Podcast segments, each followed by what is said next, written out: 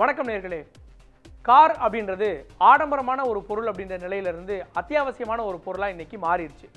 Corona, சமூக இடைவெளி, பாதுகாப்பு அப்படின்ற விஷயங்களை கருத்தில் கொண்டு ஒவ்வொரு குடும்பமுமே தங்களுடைய குடும்பத்துக்கு ஒரு கார் வேணும்னு நினைக்கிறாங்க. அந்த வகையில் நிறைய நிறுவனங்கள் நிறைய கார்களை லான்ச் பண்ண திட்டமிட்டிருக்காங்க. இதில் பட்ஜெட்டுக்குள்ளே எந்தெந்த கார் வரும், எதை எதை ஆட்டோ எக்ஸ்போவில் டிஸ்பிளே பண்ணாங்க, பிராண்டட் அதாவது ஏற்கனவே பேரெடுத்த நிறுவனங்களுடைய கார்கள் எது அப்படின்னு வரிசைப்படுத்தியிருக்கோம், அதை பார்க்கலாம். மாருதி நிறுவனம் இன்னைக்கு வரைக்கும் கார் இண்டஸ்ட்ரியில் குறிப்பாக இந்தியாவில் முதலிடத்தில் இருக்கக்கூடிய ஒரு நிறுவனம். அவங்களுடைய என்ட்ரி லெவல் ஹேட்ச்பேக் ஆல்டோ எல்லாருக்குமே தெரிஞ்ச ஒரு கார், சக்ஸஸ்ஃபுல்லான ஒரு காரும் கூட.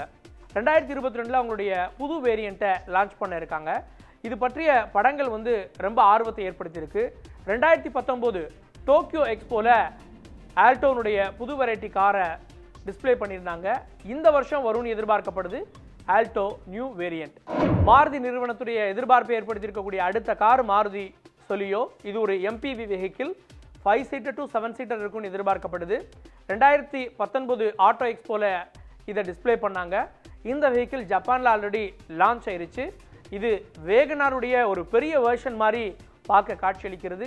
ஆனாலும் ஒரு எம்பிவி வெஹிக்கிள் அப்படின்றப்போ இது பெரிய எதிர்பார்ப்பை ஏற்படுத்தியிருக்கு. ரெண்டாயிரத்தி இருபத்தி ஒன்று டாடா மோட்டார்ஸ்க்கு ஒரு சக்ஸஸ்ஃபுல்லான வருஷம் அப்படின்னு சொல்லணும். நிறைய புது கார்களை லான்ச் பண்ணாங்க. குறிப்பாக இவி வெஹிக்கிள் எல்லாம் கூட லான்ச் பண்ணியிருந்தாங்க. ரெண்டாயிரத்தி இருபத்தி ரெண்டில் அவங்க தரப்புலேருந்து எதிர்பார்க்கப்படக்கூடிய ஒரு வாகனம் அல்ட்ராஸ் இவி. ஏற்கனவே டிசைன் வைஸாகவும் பர்ஃபார்மன்ஸ் வைஸாகவும் சக்ஸஸ்ஃபுல்லாக இருக்கக்கூடிய இந்த வாகனத்தை இவியில் மாற்றிட்டு இருக்காங்க. இது பற்றிய புகைப்படங்கள்லாம் கூட ஸ்பை புகைப்படங்கள் வெளிவந்தது. இப்போது அல்ட்ராஸுடைய இவி எதிர்பார்க்கப்படக்கூடிய ஒன்றா இருக்குது. டாட்டாவுடைய entry level hatchback Tiago safety வைஸாகவும் பெர்ஃபார்மன்ஸ் வைஸாகவும் சக்ஸஸ்ஃபுல்லாக இருக்கக்கூடிய இந்த வாகனம் எலக்ட்ரிக்காக மாறுது, எலக்ட்ரிக் வேர்ஷன் வருது அப்படின்றப்போ பெரிய எதிர்பார்ப்பு ஏற்படுத்தியிருந்தது. ஸோ இந்த வாகனத்தை பலரும் எதிர்பார்த்துட்டு இருக்காங்க. ரெண்டாயிரத்தி இருபத்தி ரெண்டுல அவங்களுடைய இவி வேர்ஷனை லான்ச் பண்ணுவாங்கன்னு எதிர்பார்க்கலாம்.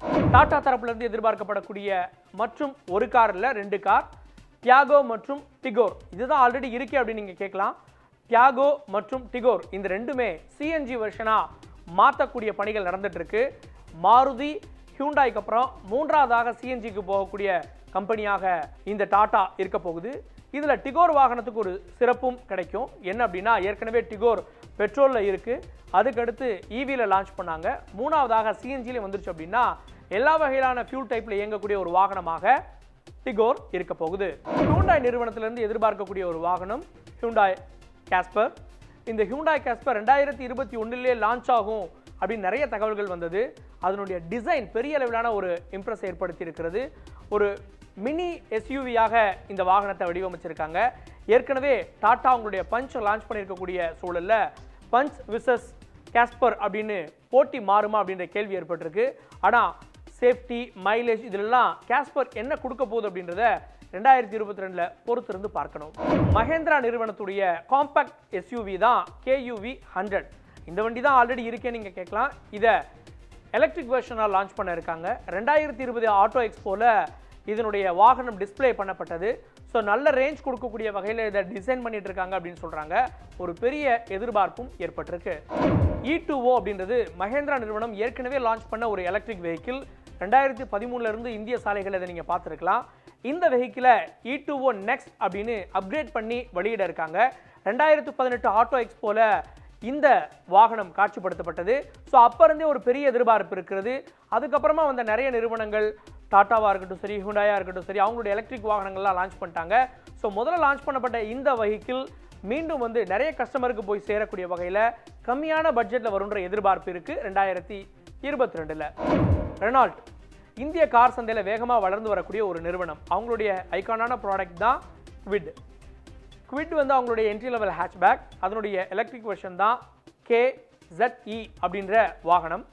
ஸோ இதை எலக்ட்ரிக் வெர்ஷன் பண்ணியிருக்கிறது மூலமாக இரநூத்தி அறுபது கிலோமீட்டர் வரைக்கும் ரேஞ்ச் தரும் அப்படின்றாங்க. ரெண்டாயிரத்தி இருபது ஆட்டோ எக்ஸ்போவில் இதை காட்சிப்படுத்தியிருக்காங்க. யூரோப்பில் ஏற்கனவே சேல்ஸுக்கு வந்திருக்கு இந்த வாகனம். இதை எதிர்பார்த்து வாடிக்கையாளர்கள் காத்துட்ருக்காங்க. ரெனால்ட் தரப்பில் எதிர்பார்க்கப்படக்கூடிய இன்னொரு வாகனம் ரெனால்ட் இசட் ஓ இ. இதுவும் ஒரு எலக்ட்ரிக் வெஹிக்கிள் தான்.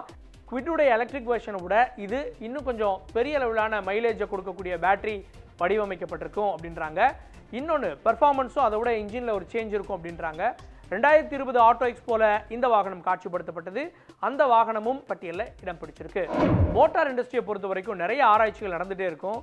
அதனுடைய பெர்ஃபார்மன்ஸ், பாடி டைப், அதனுடைய ஃபியூல் டைப் எல்லாமே காலத்துக்கு ஏற்ற மாதிரி மாற்றிட்டே இருப்பாங்க. ஆனால் அதை எப்போ லான்ச் பண்ணணும் அப்படின்றத அந்த நிறுவனம் தான் முடிவு பண்ணும். குறிப்பாக ஒரு போட்டியாளர் ஒரு வெஹிக்கிளை லான்ச் பண்ணிட்டார் அப்படின்னா அதுக்கு போட்டியாக டெஸ்டிங்கில் வச்சுருக்கக்கூடிய ஒரு வெஹிக்கிளை லான்ச் பண்ணுவாங்க. அந்த வகையில் ரெண்டாயிரத்தி இருபத்தி ரெண்டில் இதெல்லாம் எதிர்பார்க்கப்படக்கூடிய ஒரு வெஹிக்கிள் தான். எந்தெந்த வெஹிக்கிள் எப்படி பெர்ஃபார்மன்ஸ் அளவில் இருக்குன்றதை நம்ம பொறுத்திருந்து தான் பார்க்கணும்.